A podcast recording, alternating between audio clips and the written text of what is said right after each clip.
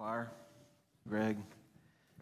For those of you that do not know me, my name is Brad Tollison. I'm the associate pastor here and youth pastor and whatever else um, they ask me to do. Um, and so, but it is a joy serving here, serving alongside the staff here. Um, it's been awesome. Um, today is a very, um, well, let me just put it this way: it's a very difficult subject. Um, I know Josh has been tracking along the Proverbs and we're going to stay in the Proverbs uh, this morning, and then we may, we may go over to um, the Psalms. Um, but I want to tackle what I believe is a very massive topic. And I believe that our, our families, our churches, our communities, our state, and our nation um, will continue to break down and continue to fail in areas if this topic is not addressed. Um, whenever women go to a women's conference, they're lifted up, encouraged. They may get a little gift or trinket or something to take home with them, high five. But when men go to men conferences, they're blown up, frustrated. This is what's wrong, this is what's wrong. And sometimes kind of like, man, this is really tough being a man. And that's kind of how it is. And that's not really how it's going to be this morning, but it kind of is. Um, I'm going to encourage as much as I can, but the topic this morning is man up. And so we're going to be in Proverbs chapter 6. If you'd go ahead and turn there to Proverbs chapter 6. We're going to be kind of jumping around a little bit, but we're going to focus on uh, verses 12 through 15. Proverbs chapter 6, verses 12 through 15. Um, when men refuse, when men refuse to be men, the world breaks down. The world breaks down. And where men will press into what God has for them and their purpose and what they're designed to be as men to walk in, wives will have joy, children will have purpose, and the family will be successful and strengthened. Where that is broke down, where that fails, the family fails. Wives are unhappy, children have no purpose, and the nation is in riots in the streets. And so, men, we have a huge responsibility, especially Christians, those that are believers in Christ, men that, that hold that banner and hold Christ in their hearts. We have a, a massive responsibility. According to, to, to stats, at least half the country's families will eventually fall apart. Culturally, over half of all marriage end in, end in divorce, and over half of the children in our nation are growing up without knowing what it's like to have a father in the home. Over half. And you, if you want to look at it economically, if you want to look at it socially, if you do a secular study, or you find any secular study of what happens when men refuse to be husbands and when, when men refuse to be godly men, the world falls apart. Communities fall apart. Families fall apart. So everything breaks when men are not stepping up and being men. When governmental and sociological and cultural studies show, and this is what they're tapping into. What's, what's amazing to me is when they do, they do these studies about how men affect everything and how uh, if men aren't leaders in different areas of life and different areas of even your job, what happens when men are not men and, and, and they start breaking down in leadership when they do these studies, they're like, "Hey, I, this is really this is really something we need to look into." And I'm thinking, the Bible says it. God's word is, is, is, is true. And so if we as believers just step up and say, hey, this right here, if we just do this right here and do it well, it's going to help out a whole lot. And so we've got something that the government and the, and, and the, the, the, the statisticians don't have. And they're scratching their heads going, hey, that's something to this man thing. There's something to men growing up and, and being men. And so, men, the responsibility of the spiritual climate in your home does not fall on the pastor. It does not fall on the associate pastor, it doesn't fall on your youth pastor. Bless his heart. It doesn't fall on the music guy, it doesn't fall on the children's ministry, it doesn't fall on the church as a whole. Now, we are, we are equipped to help you. But the primary responsibility of the spiritual climate in your home falls on your shoulders. It falls on you. It falls on your shoulders. And so we're going to look at two different passages this morning. And first, we're going to look at the wicked man. What does that look like? What does the wicked, wicked man look like? In verse 12, it says, of Proverbs chapter 6, verse 12, it says, A worthless person, a wicked man, goes about with crooked speech winks with his eye, signals with his feet, point, points with his finger, with perverted heart devises evil continually, showing, sowing discord. Therefore, calamity will come upon him suddenly in the moment he will be broken beyond healing. So, if you're a messed up man, you're going to contribute to a messed up family. If you're a messed up family, you're going to contribute to a messed up church. And if you're a messed up church, you're going to contribute to a messed up community. And a messed up community adds to a messed up state, which leads to a messed up country, resulting in a broken, messed up world. So everything suffers, everything is affected when men refuse not to be men and they're just boys that shave. Everything breaks. And right now we have a lot of boys that shave. And so, little brack right here, verses 6 through 11, talks about a lazy man. Talks about the sluggard. Talks about a man that doesn't, if you don't eat, you don't work, and it leads to poverty. And then, then in verse 12, it talks about a worthless person. The first thing you see in verse 12 is a worthless person. That's the description there. This man works hard at being lazy. He works hard at it to be lazy. He is a passive man, and it's, top, it's a type of a wicked passivity that punts on the male responsibility and it weakens them as men. And so life gets too hard, guess what happens? They give up. And the responsibility naturally falls on the woman. Now, ladies, you can put it on cruise control today. And here's what I don't want you to do I don't want you to do this right here, or this, or turn around and look. You need to support your man. You need to lift him up and encourage him. Because let me tell you something, it is difficult living in today in today's society and trying to be a godly man. It is very difficult. And I'm, let me tell you something, I'm not there yet. This is more for me than it is anybody. I was telling Jessica earlier this week, I'm gonna have a hard time with this. I told her, I said, I'm not sure if I should preach this sermon. This is hard. It really is. It's very difficult, but let me tell you something. It's also a joy knowing that we have the instruction book. It's a joy knowing that we have something here. It's joy knowing that we have Christ in us. If we just do what this says, man, everything just kind of falls in line. That's what we're going to learn today is, is if we just do what the word says. And so when things get too hard, this, this man gives up. They've given themselves over to the couch. They've given themselves over to comfort. They don't enter into the fight. They're unengaged. They're just kind of wandering around aimlessly. They don't engage their wives, they don't engage their children. And let me just say this when I say that this man works hard to be lazy, you can look like you've got it all together, and you ain't got nothing. You can look like from the outside you have everything together. Busyness does not equal success even in your home. You say, well, man, I take my kids to, and they're in this, they're in karate, they're in ball, they're in all this right here. I mean, I'm a, I'm a good dad because I've got them involved in all kind of stuff. Just because you're busy doesn't mean you're engaged.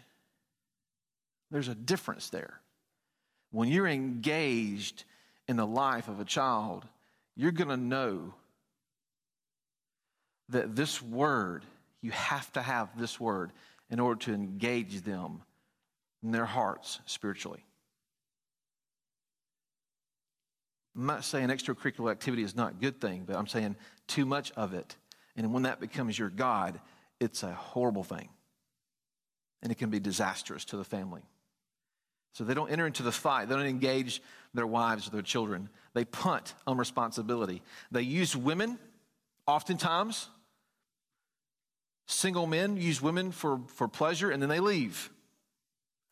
They buy into a type of artificial, weak movie theater type of love that's all about a sexual attraction and has no weight to strength to it at all.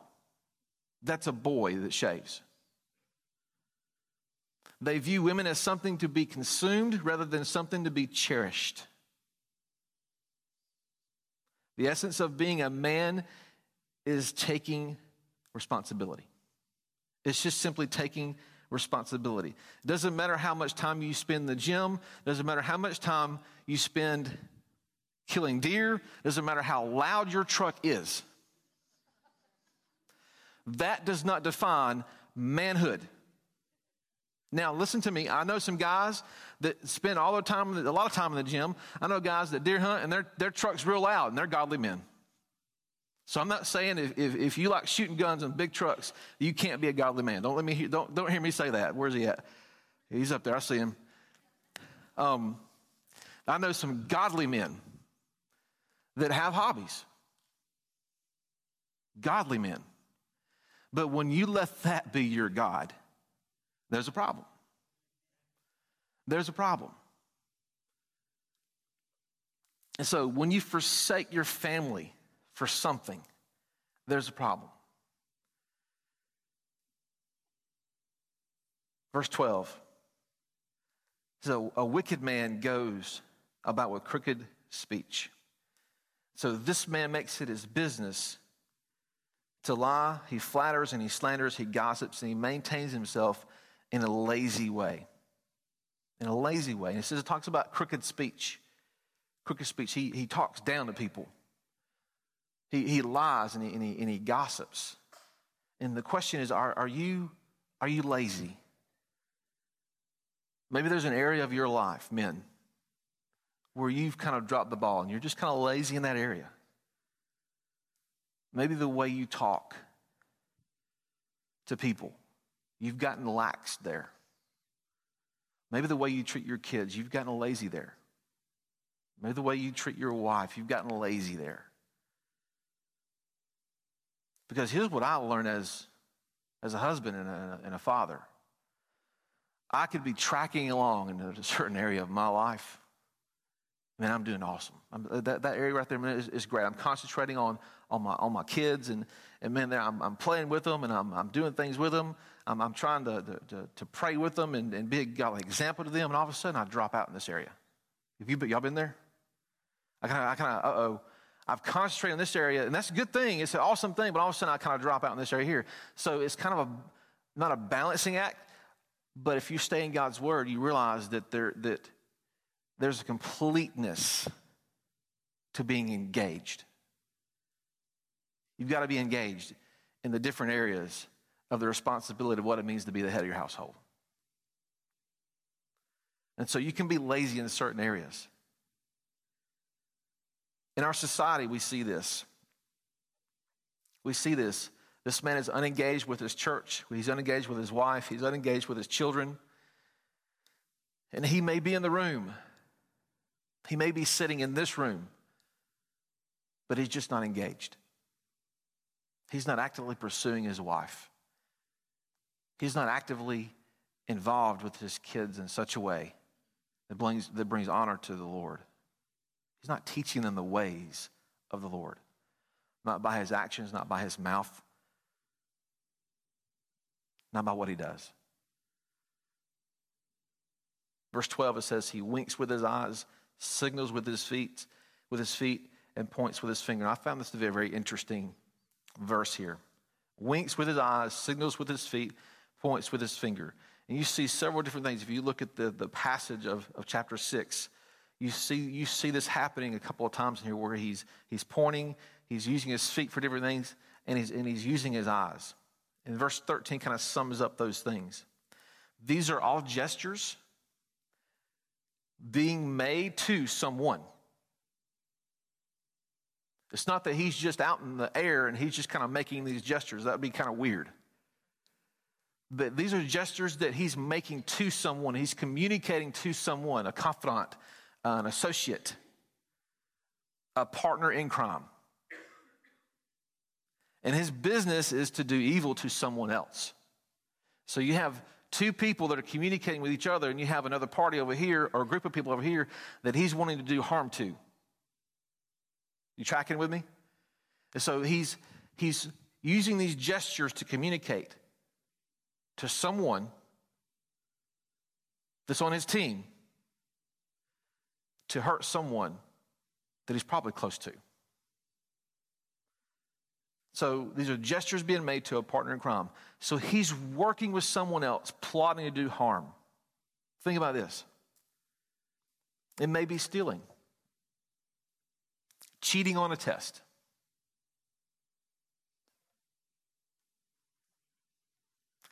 You guys know that when you cheat on a test, if you ever have done that, surely not this group. Sometimes you have to work with someone else. Am I right? You can have to work with someone else to get that accomplished. You, hey, hey, you call your buddy up. Hey, did you take that test? I did, man. How much? What's it going to take? And so you see what I'm saying? So th- this is this verse is talking about those things. You're gesturing to someone to do evil, embezzling money. Those kind of things don't happen alone embezzling money, abusing the system. I'm lazy, so I don't need to work. We, we see that often in our society, a drain on our system. Affairs. Affairs.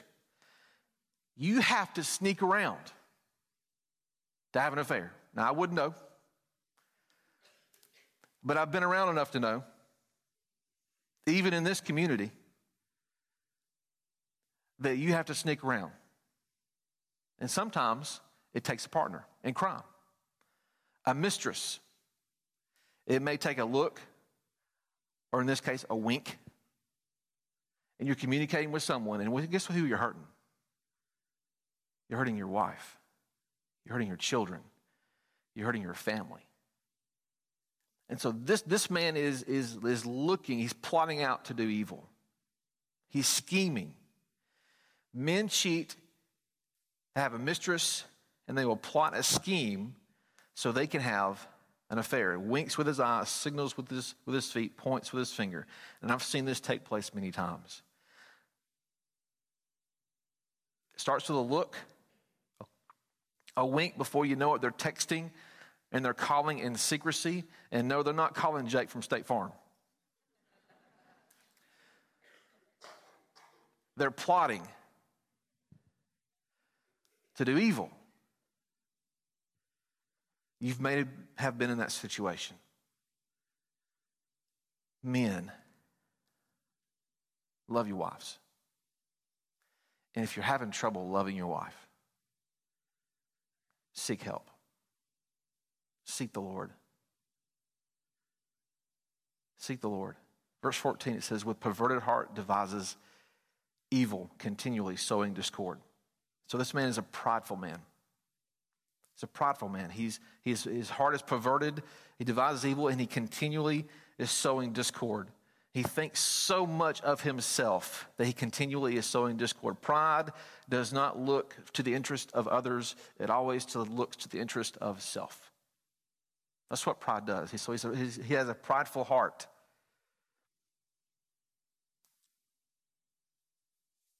Verse, verse 15, it says, Therefore, calamity will come upon him suddenly. In a moment, he will be broken beyond healing. That's a sad, sad place to be. I have seen this numerous times happen to men who I thought were godly men. So you may be sitting here this morning going, this kind of stuff's not going to happen to me. It's not going to happen to me. Don't kid yourself. Men, listen to me. Satan, his goal is to steal, kill, destroy. Steal, kill, destroy. Steal, kill, destroy. I tell my students this all the time. If you ask them, what's Satan's goal? Steal, kill, destroy. They need to know that because they need to know how to defend themselves. That is his offense. That is his way of attacking. And let me tell you something, men. He's wearing us out. He's wearing us out. So if you're sitting here today, this morning, you're thinking, man, I'm good. That kind of stuff does, is not going to happen to me. Watch out. Because he's cunning.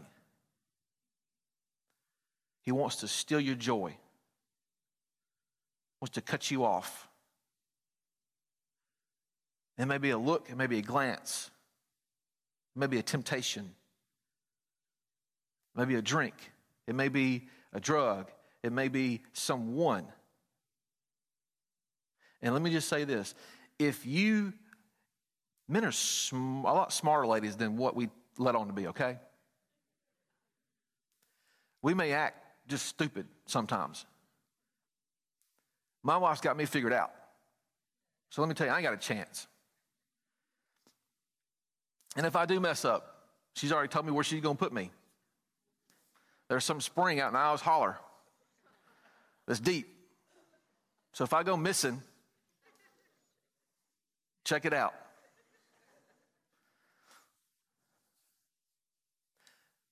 There is, like men, listen to me. You know where your buttons are pushed. You know the sin that you're bent toward. You know where you could possibly, potentially fall. Guard that with all your heart. Let your wife know what that is so she can help you in those areas of your life. Women have something built in of them that just kind of goes off. They know. They're your helper, your helpmate. Let them help you. Let them help you with, the, with, with those areas of your life. So, men's failure to lay aside sin is the direct result of our refusal to give up our natural tendency toward reaching our own freedom, meaning, value, worth, and righteousness. And not believing that, men, listen to me, not believing that Christ is all we need. Christ is all we need. The consequences of sin sometimes cannot be irreversible. Cannot be irreversible. Matter of fact, it says this in Numbers 30, 32 23. You may be sure that your sin will find you out. Your sin will find you out. I got a text message from one of my mentors. He messaged me and he said, Hey, did you see this? And it was a pastor up in the Carolinas mega church pastor that um, us young guys tend to look his way sometimes and go, man, he's doing some really cool things over there, he's reaching a lot of people. He resigned from his church two weeks ago with a multiplicity of different issues. The main thing is alcohol. He just couldn't put the bottle down. And it started affecting his, started affecting everything about him. And so this friend of mine texts me and says, Have you heard about this? And he says, and he said a little tagline down there Watch yourself, be careful. This friend of mine, my mentor, he knows because I've shared with him my areas and my, and my areas of the world where I'm bent toward. To this day, I can see a beer commercial and my mouth waters. I struggle with alcohol when I was a teenager. Parents didn't even, are they here? I don't see them anywhere. Yeah, there, there he is up there. He knows. No secret. But I kept it from them. But I struggled with that. I was bent toward that. So a buddy of mine texted me and said, Hey man, look out. I'm thinking, man, thanks. Appreciate that. Thank you. We need that, men, in our lives. someone else, a brother, that can pull alongside of us. Say, man, how's it going? Are you, are you looking out for that area in your life? Are you protecting that area in your life? We even got a worldview now where 40% of kids in our nation go to bed without a dad. The consequences to some men's sin is that their kids are being affected and their families have fallen apart. And it's a sad place. In certain ethnic communities, this is 70, 80, 90% that kids are going to bed without their daddy, without a father figure in the home. So we've got to take responsibility, men. And what's the sad thing about today is not just in our own home, but in the community. Godly men need to step up and say, you know what, that young man right there, he ain't got a daddy. I need to talk with him. I need to minister to him. I need to, to pull alongside of him. I need to help him out in some certain areas. So now we're going to look at the righteous man. We looked at the portrait of a wicked man. Let's look at the righteous man. Turn to Psalm 128. Psalm 128. Beautiful, beautiful language here. Psalm 128, we're going to focus on verses 1 through 6. So we looked at the portrait of a wicked man. Now let's look at, the, the, at a portrait of a righteous man. Verse 1 Blessed is everyone who fears the Lord, who walks in his ways. Blessed is everyone who fears the Lord, who walks in his ways. And the first thing the psalmist says in verses 1 and 2 is that the Christian family begins with a personal commitment to God. It's a personal commitment to God. So this husband or father is fearing the Lord. He fears the Lord. He's a man that is in God's word. He's a man that is, it is in his word, that loves God's word. He's, it's a man that's engaged with God, that walks with him. He's involved in his church, he's involved in his life group, and the words that come out of his mouth. He's engaged. You can just tell it, you can see it, you can see it in his life. When a man is pressed, when a man is stressed out, when a man is tired, you get to see some of his character. I mean, this is true. Some of you know this from, from this morning. When you got up, you got kids trying to get them straightened out and dressed and on here on time. Women, you know what I'm talking about? You yelled at the kids this morning. I need to need to repent. Some of you are repenting as soon as you get in the door. So this man, he fears the Lord. The righteous man is concerned about what God says about the direction of his life. And the wicked man is concerned about himself and what others think. You see the difference there. The righteous man is concerned about what God says about the direction of his life according to God's word, but the wicked man is concerned about himself and what others think. He is a man that is in the word of God, he's involved and engaged. So when God says, How blessed is everyone who fears the Lord, he's saying, take God seriously. Take God seriously. To fear means to be in awe or to the reverence of. So if you don't fear God, your lack of fear will show up in your family. If you don't fear the Lord, if you don't fear God, your lack of fear will show up in your family. Now, let me just say this for you, for you guys that maybe you don't, you've never, heard that term, fear of the Lord. It doesn't mean that you're, you're scared to death and you're trembling over in the corners, afraid that God's going to hit you with a lightning bolt. That's not the fear of God. Here's what the fear of God is some people are afraid of getting caught, and they're afraid of what others will think when they get caught. You understand? Other words, I'm doing something evil over here. All of a sudden, I get caught. And my first thought is, man, everybody's going to know about it.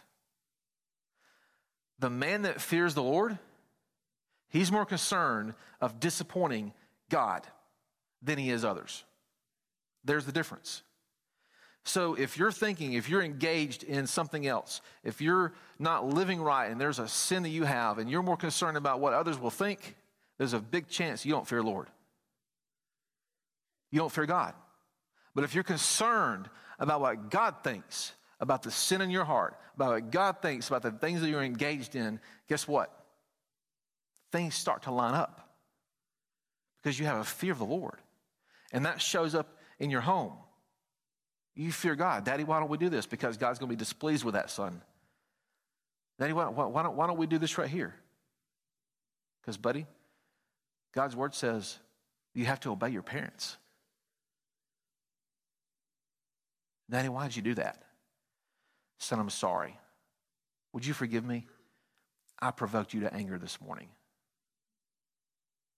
And so when our families see that worked out in our life, when they see us living, when they see us failing in areas because we all have sin, and they see us quick to repent and ask forgiveness, that is what the fear of the Lord is.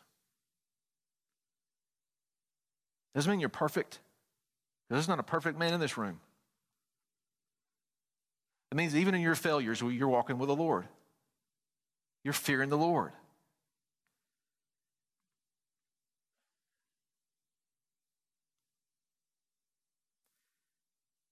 He's also a working man. The righteous man is concerned about providing for his family. And notice that he, his work does not necessarily have to interfere with his family. It says in verse 2, it says, You shall eat the fruit of your labor of your hands, and so you shall be blessed, and it shall be well with you. So the wicked man is lazy and only concerned with the appearance of working, but always looking for ways to take advantage of others. The righteous man is concerned about providing for his family. Providing for his family. You shall eat the fruit of your labor, of the labor of your hands. You shall be blessed, and it shall be well with you. Do you see the order here? You see the order? Things just kind of are, are put in order. You fear the Lord. You work hard for the Lord. And then we're going to see in verse 3, starts talking about the family starts talking about the family. It says, verse 3, for the first part of verse 3, says, Your wife will be like a fruit vine within your house. Your wife will be like a fruit vine, a fruitful vine in your house. So a family runs well with a man that recognizes that he must be in alignment with what God's word says before his wife can properly align herself with her relationship with the Lord.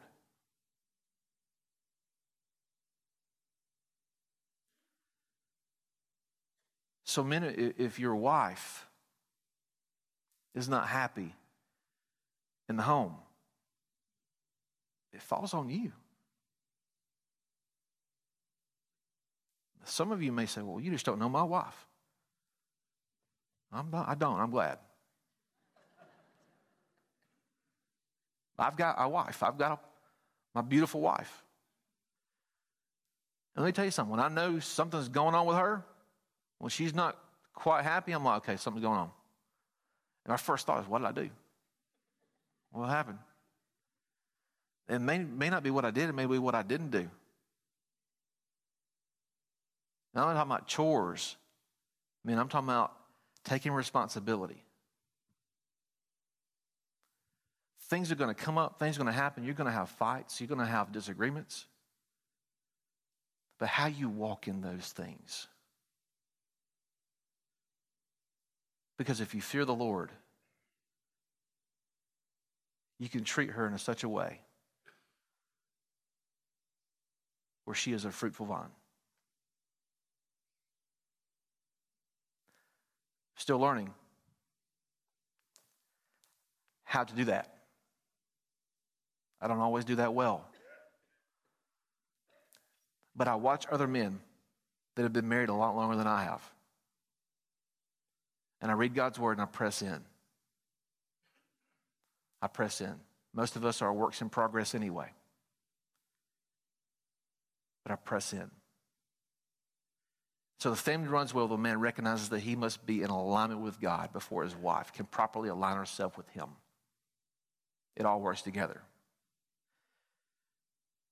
In other words, this man is not demanding his wife follow him. He's not demanding that his wife follow him. She willingly follows him because he is leading the family in godliness and righteousness. So, I if you're taking responsibility at being the spiritual leader of your home, God's word says that your marriage will flourish. This is what I've learned. You can kind of look at it like this We're the head of the household, men. Like a coach. We have these little minions that are our players. We're raising them up. We're trying to do our very best to raise our kids. And, and single men, if you're single in here, and if, if you are looking to get married, this is for you too. So it's kind of like a coach. You're raising up. Your wife is not the assistant coach. She's not the offensive coordinator. She's not the defensive coordinator. As a matter of fact, at times, she may not be on your team. This is what she is. She's a referee. And at times, she's going to throw that flag out. And she's going to say, you know what? There, there's this area right here, Brad, that you're just not, we need to press on here. You're not spending time with, with Luke, you're spending more time with Lane. And Luke's acting up. And guess what Luke does when he acts? What happens? Well, I've learned as a, as a father, my oldest will go nuts if I don't spend time with him.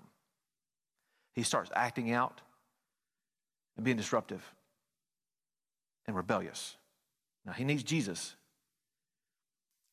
But I know as a father that I've got to press in on him because if I don't spend time with him, more time with him, then guess what happens? I start spending time with him and just, just playing with him and just on the floor with him. And it's like the next day, it's like a different kid. Lane's the same way. And so, guess what she does? She's like a referee.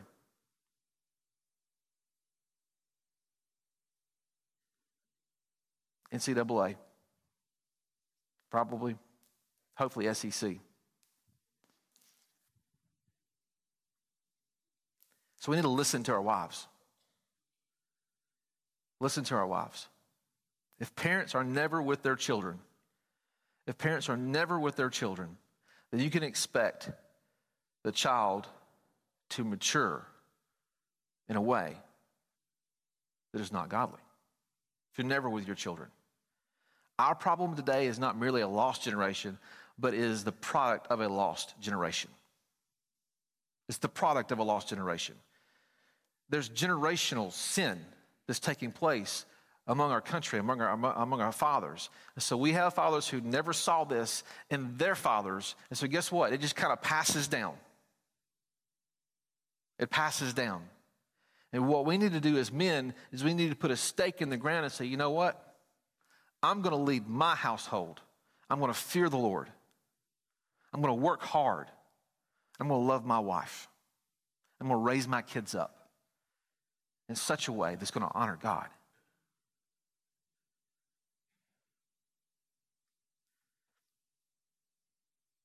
Verse, second part of verse 3, it says, Your children will be like olive shoots around your table. And I, I thought this was really interesting.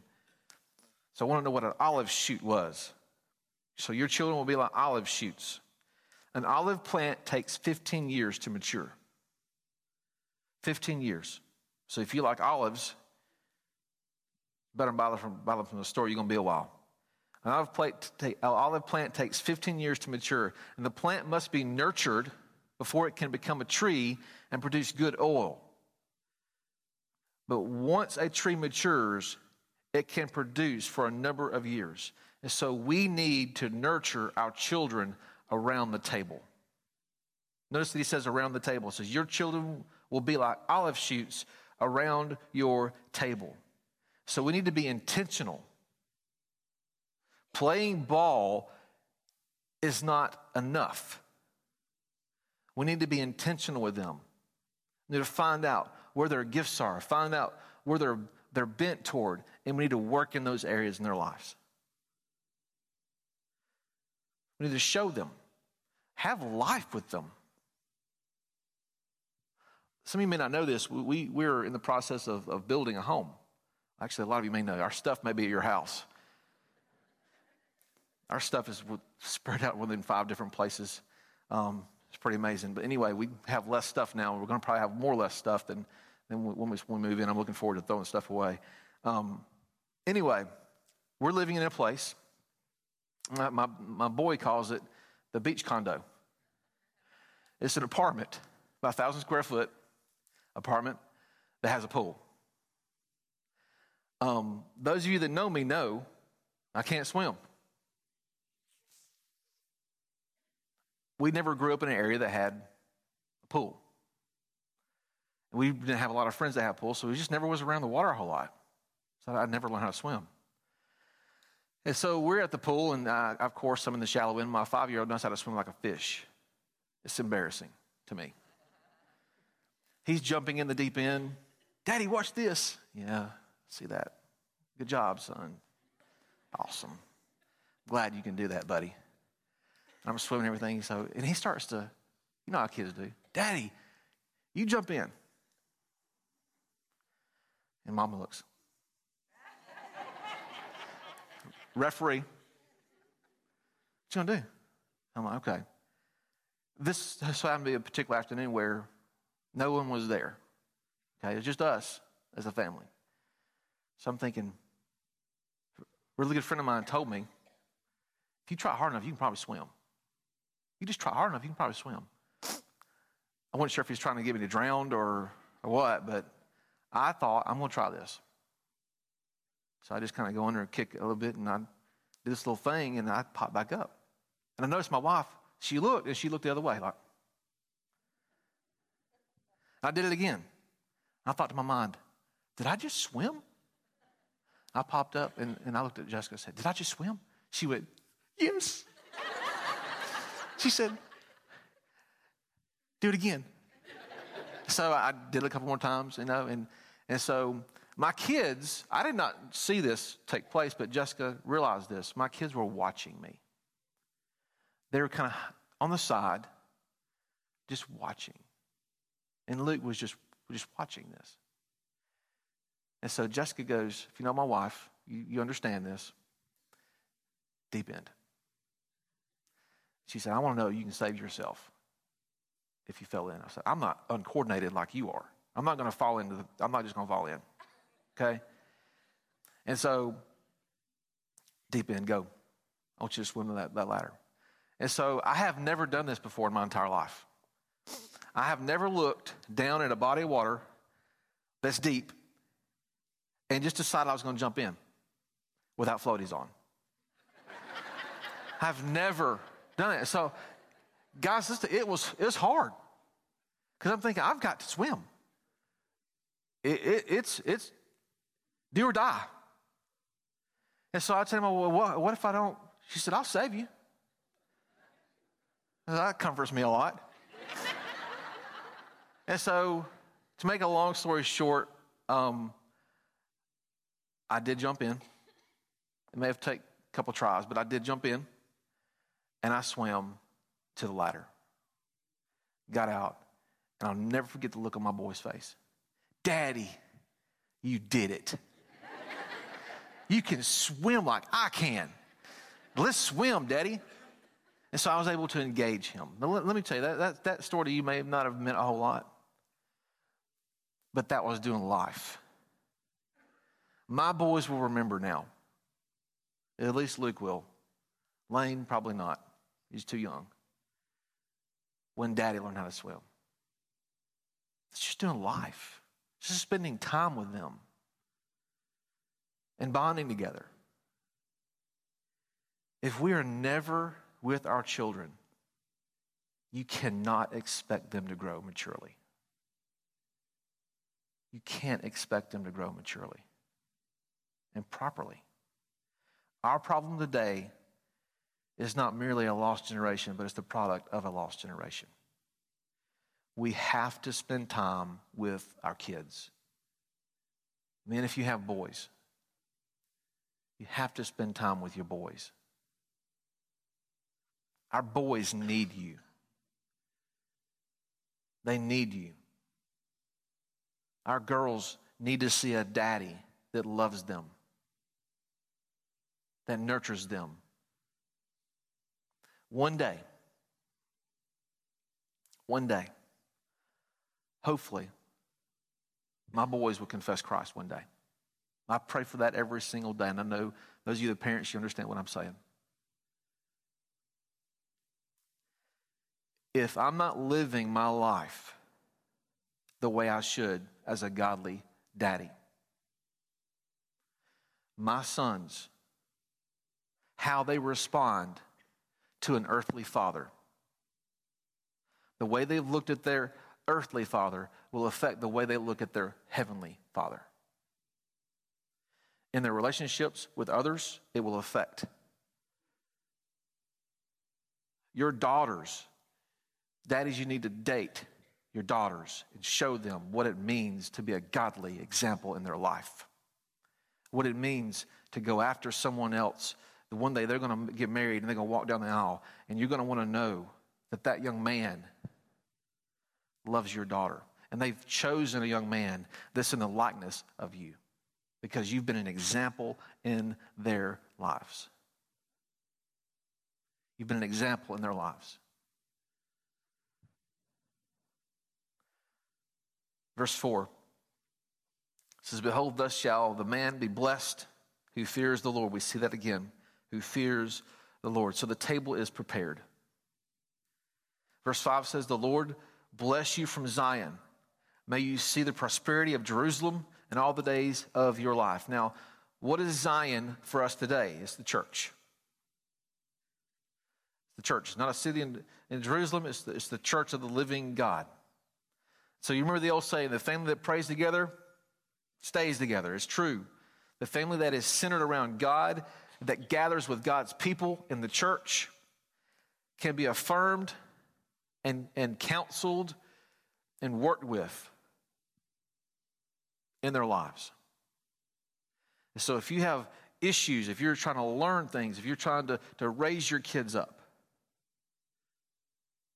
the church can help you and reinforce that. What you're learning here can help you and reinforce that. I don't know about you guys, but I like, I like being around other people that have kids our age. That way I can go, man, I'll tell you, kids aren't messed up as, as much as I thought they were. Did you see what he did? And so we're, we're able to, to bond together. My wife gets on the phone with, with, with Mary Beth and with other, other, other mamas, and, and, and they, they share information and they, they say, you know, I'm going to try that right there with my son. It, it, it the old saying, it, it takes a village it takes a church to reinforce what God's word says so we can reaffirm each other. It's the building up of the body of Christ so that we can raise young men and young women that fear the Lord so they can go out from this place and do what the Great Commission says, and that is to go and make disciples of the nations. So that they go into the world and they can be godly mamas and godly fathers and husbands so the church does not solely exist for programs, projects, preaching, and buildings, but it exists as a primary vehicle to bring the whole gospel to the whole person, to the whole world. And men, let us rejoice. Let us rejoice in this today that if men will, by the grace of God, step into manhood, and they will fear the Lord, work hard, take responsibility in their marriage, and raise up children to do the same, then we can change this world that we live in today. And it takes us. And it takes us now. Let me tell you something. It's not going to be the man in the White House to change it. or the woman if you want to go that way. It's going to take the men rising up in the church as godly leaders to change the community that we live in, the state, the nation, and hopefully influence the world. Would you pray with me? Lord Jesus,